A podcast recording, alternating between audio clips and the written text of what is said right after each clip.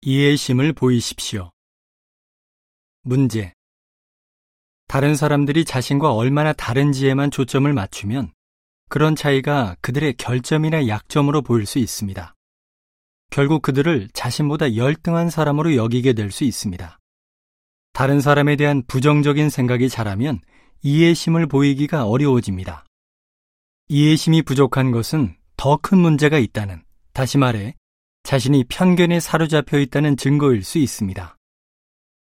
성경의 조언. 기뻐하는 사람들과 함께 기뻐하십시오. 우는 사람들과 함께 우십시오. 로마서 12장 15절. 무슨 의미인가? 간단히 말해 이해심을 보이고 공감해 주라는 것입니다. 공감해 주는 것은 다른 사람의 입장에서 그의 감정을 헤아려 보는 것을 말합니다. 이해심이 어떻게 도움이 되는가? 우리가 다른 사람에 대해 이해심을 가지고 공감해 주면 그가 우리와 비슷한 점이 얼마나 많은지 알게 됩니다. 그도 우리와 비슷하게 느끼고 행동한다는 것을 깨닫게 됩니다. 이해심이 있으면 배경이 어떠하든 모두가 똑같은 사람이라는 사실을 받아들이는데 도움이 됩니다. 자신과 다른 사람의 공통점에 초점을 맞출수록 그를 부정적인 시각으로 바라보는 일이 줄어들 것입니다. 또한 이해심은 다른 사람을 존중심 있게 대하는 데 도움이 됩니다. 세네갈 출신의 안마리라는 여성은 소위 낮은 계급에 속한 사람들을 업신여겼습니다. 그는 이해심이 어떻게 도움이 되었는지 이렇게 말합니다. 낮은 계급에 속한 사람들이 어려움을 겪는 모습을 보며 내가 저들의 상황이라면 어떨까 하고 생각해 봤어요. 그러면서 내가 선택하거나 노력해서 얻은 것도 아닌데 그들보다 높은 지위에 있다고 느끼는 게 과연 정당한 걸까 하는 생각이 들었죠. 그렇습니다. 다른 사람이 겪는 어려움을 이해하려고 노력한다면 그를 비난하기보다는 동정하게 될 것입니다.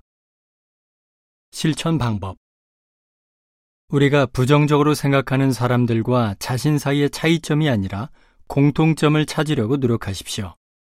예를 들어 다음과 같은 상황에서 그들이 어떻게 느낄지 생각해 보십시오. 가족과 식사를 즐길 때, 고된 일과를 마쳤을 때, 친구들과 시간을 보낼 때, 좋아하는 음악을 들을 때, 또한 우리가 그들의 상황에 있다면 어떨지 상상해 보십시오. 예를 들어 이렇게 생각해 보십시오. 다른 사람이 나를 쓸모없는 사람으로 취급하면 나는 어떤 반응을 보일까? 다른 사람이 나를 잘 알지도 못하면서 나를 판단하면 어떤 기분이 들까? 나도 그들 중 한 사람이라면 다른 사람이 나를 어떻게 대해주기를 바랄까? 실제 사례 로버트, 싱가포르 예전에는 청각장애인들이 이상하고 지능이 떨어지고 너무 예민한 사람들이라고 생각했어요.